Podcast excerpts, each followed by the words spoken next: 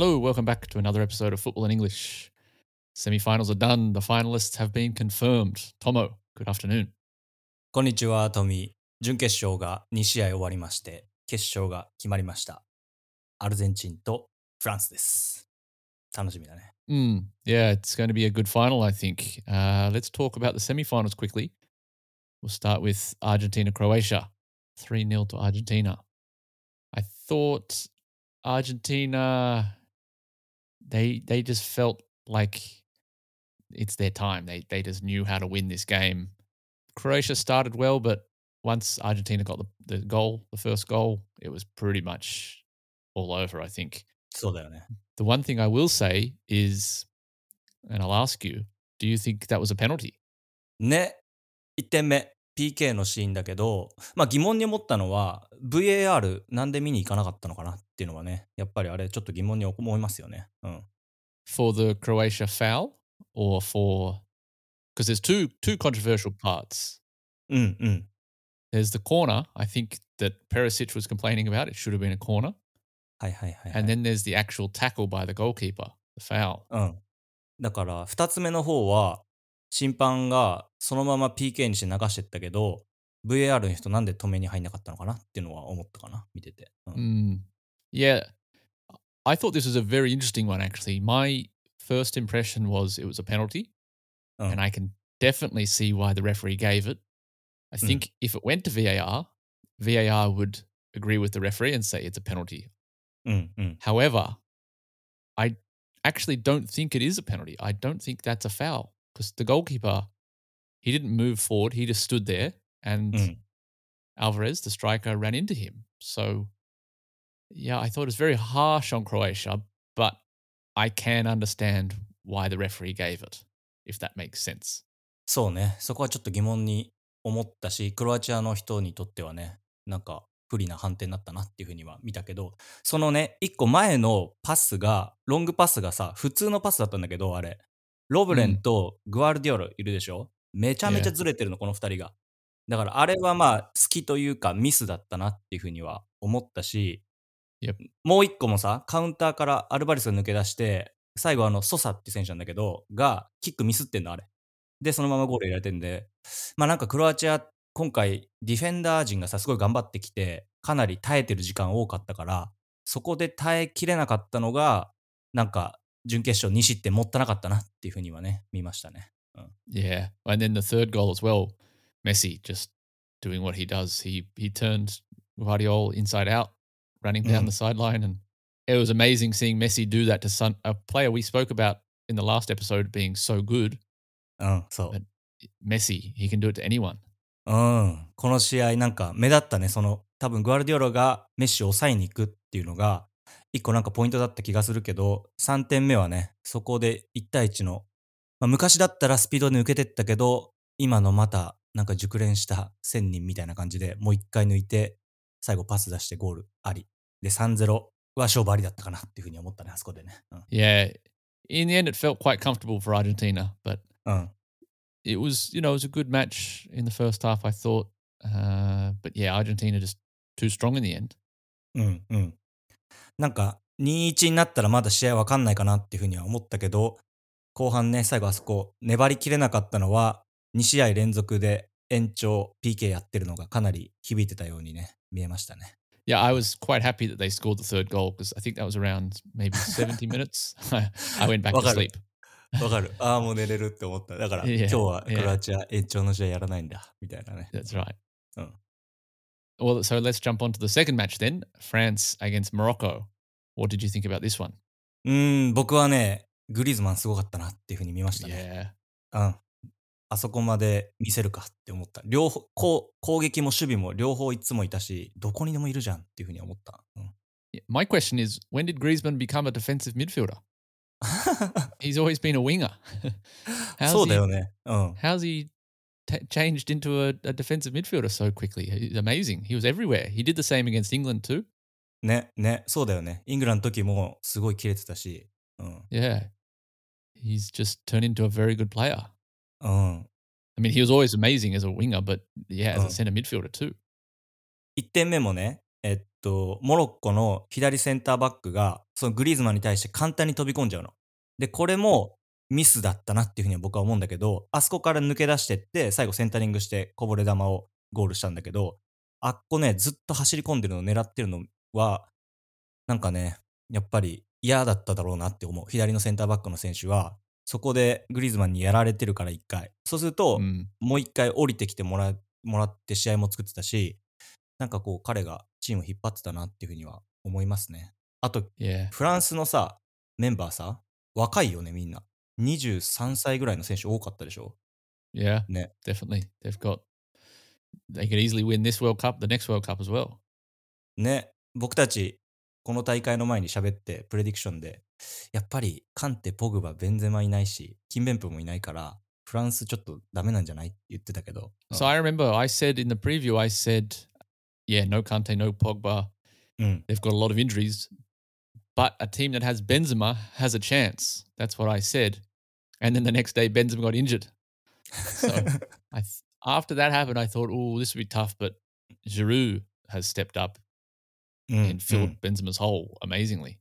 ね。なので、若手の選手がこんなに揃ってんだなっていうふうには思ったし、あの、トゥラムって入ってきたでしょ最後、左サイドに。Mm. 彼が入ってから、かなり試合が安定して、ジルー下げてエンバペ、ま、中に入れたの、まあ、監督はすごいなっていうふうには思ったんだけど、右サイドさ、えっと、ハキミとツェッカがすごい崩してたから、そこを最後後半抑えたのが、かなり試合の決め手だったなっていうふうにはね、見めましたね。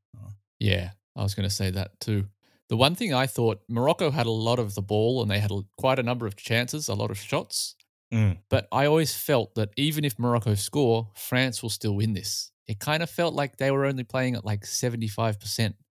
Mm, mm. They were happy to sit back and Morocco, if you score, no problem. We're going to come back at you. I never thought Morocco were going to win that match as well as they played. They played very well. But France just had that experience, that control of a match. I thought that even if Morocco equalized, France would still score a winner. Uh, and as it turns out, they didn't need the winner. They scored the second goal from a player who came off the bench about 10 seconds beforehand.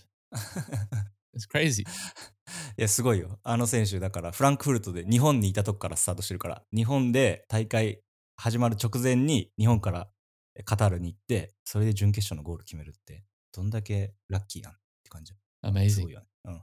And you mentioned Turam. Uh, I was hoping he would score because uh, maybe you know this, maybe you don't. His father, Lilian Turam, うん。played in France 1998 World Cup and he scored two goals in the semi final against Croatia in that one. へ Would have been amazing if Lilian Turam scores two goals in the semi final, then his son scores a goal in the semi final.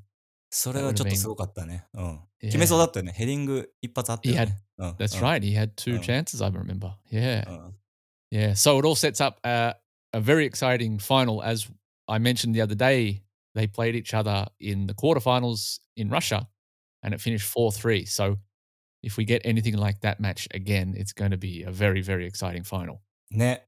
楽しみだね。なんか、いいんじゃないスター同士。メッシとエンバペ、どっちが勝つか.っていうのもいいし。The two Qatar heroes, うん、うん。PSG. Who's your prediction then? Who do you think is going to win? Argentina? You going to stick by that? ああ、いや、フランス強いと思うけど、まあ、メッシのために最後みんな頑張るんじゃないですか、アルゼンチン。Mm. Oh. So what, what do you think? What's your score prediction? えー、3-2 to アルゼンチン。 Oh, okay. I was going to say the same score. あ、そう。 I was going to say 3 2 after extra time.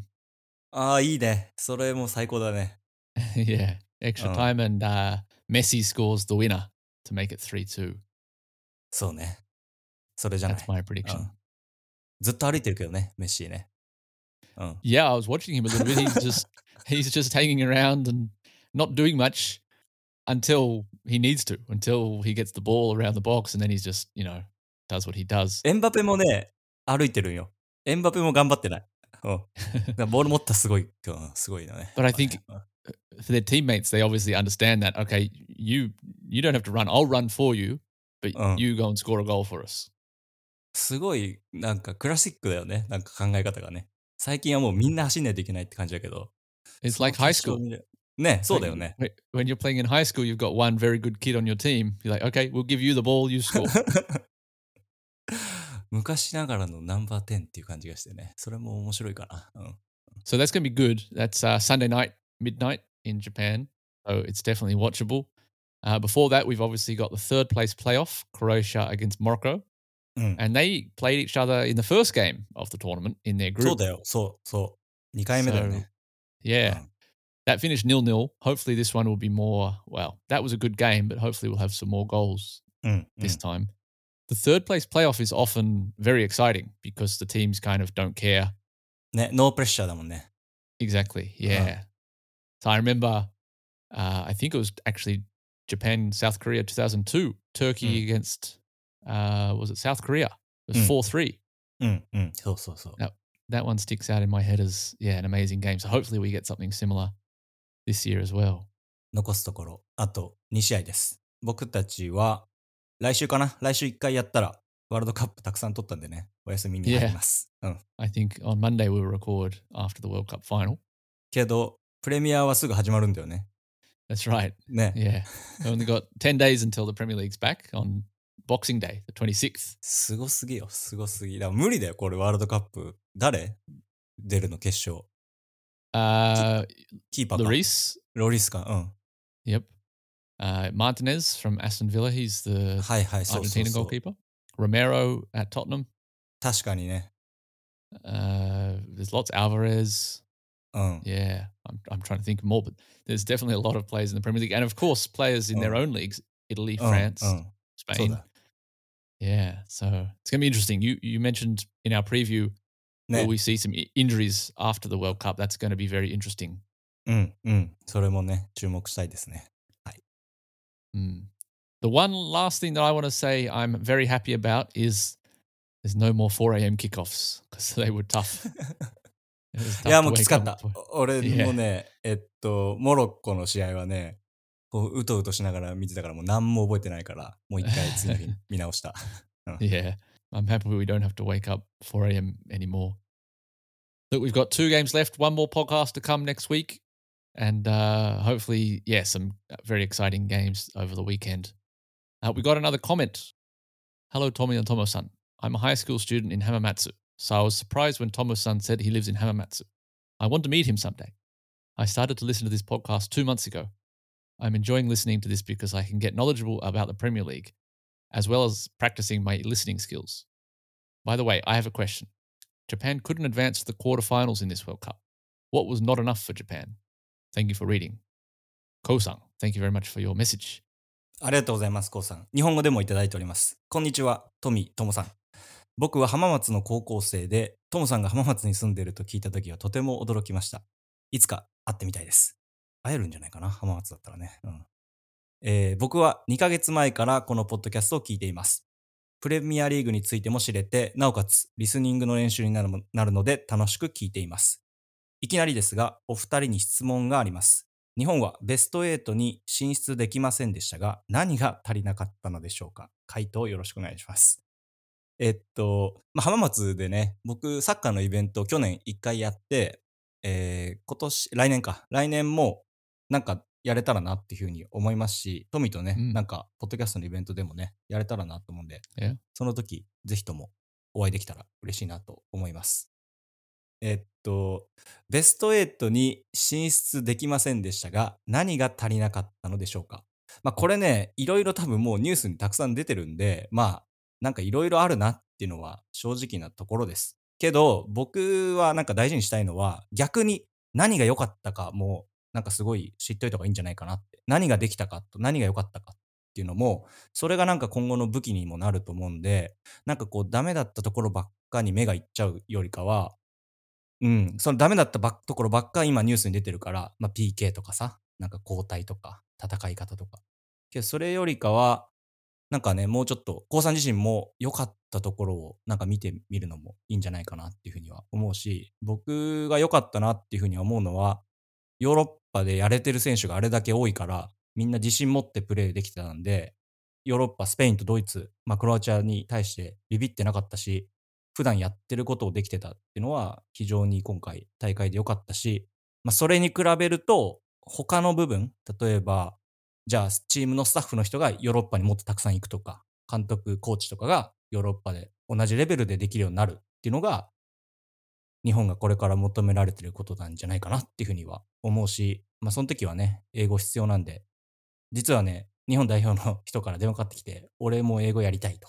Mm. なんで、そうやってスタッフの人もね、これからヨーロッパに行くようなことがあったら、すごい、なんか時代が進むんじゃないかなって僕は思ってます。トミーはオーストラリア何が足んなかったと思う？Well, before we, I want to answer on Japan because you you know me, I don't mind being negative. I'll happily say bad Oh. things. I I think I said a little bit actually on one of the episodes. I think after they lost to Croatia, oh. I think Japan need to be more aggressive. They need to be more aggressive in the way they think, the way they act. Hi hi hi. You need to act like you belong in these matches. You need to. Mm, mm. If you act like that, then you believe it. Everyone else around you believes it. It intimidates the opposition. Just that belief in yourself and that aggressiveness in how you think, I mm, think mm. Japan is definitely missing. わかるよ、言ってること。リアクションすぎるってことでしょ、だから。うん。 Mm, Naka- yeah, maybe that's that's one way to say yes. Yeah, for Australia, I think we lack uh, a lot. Mostly the technical aspect. Uh, we don't have the academies set up in Australia. We don't have the youth football. うん、うん。 I think if you want one answer for Australia right now is it's too expensive to play football if you're a kid. はいはいはい、はい。 It costs you like up to one thousand dollars for a season. うん。Jumang, うん、うん。Jumang in for just one season of football when you're a ten year old kid is just crazy. So if Australia wants to get serious about football, that's the first place to start to make it cheaper or free for kids to play. なんかね、多分10年単位で、こう、サッカーって変わっていくし、強くなっていくかなっていうふうには思うんで、それね、例えば4年後ってなると、多分今とあんまり同じような変わらないメンバーが出ると思うんだけど、サッカー強くなってくって多分もう少し広い視野で見ないといけないんで、じゃあ Definitely. 4年後にこれ変わったらすぐベスト8になれるかって言ったら、そんな簡単な話じゃないんじゃないかなっていうふうにはね、思ってます。Yeah, I definitely think うん。10 to 20 years, really. ね。if you're thinking right now, you're probably looking at the World Cup in 2040, maybe, うん、うん。if you're making changes now. So, yeah, it's a long term process for sure. はい。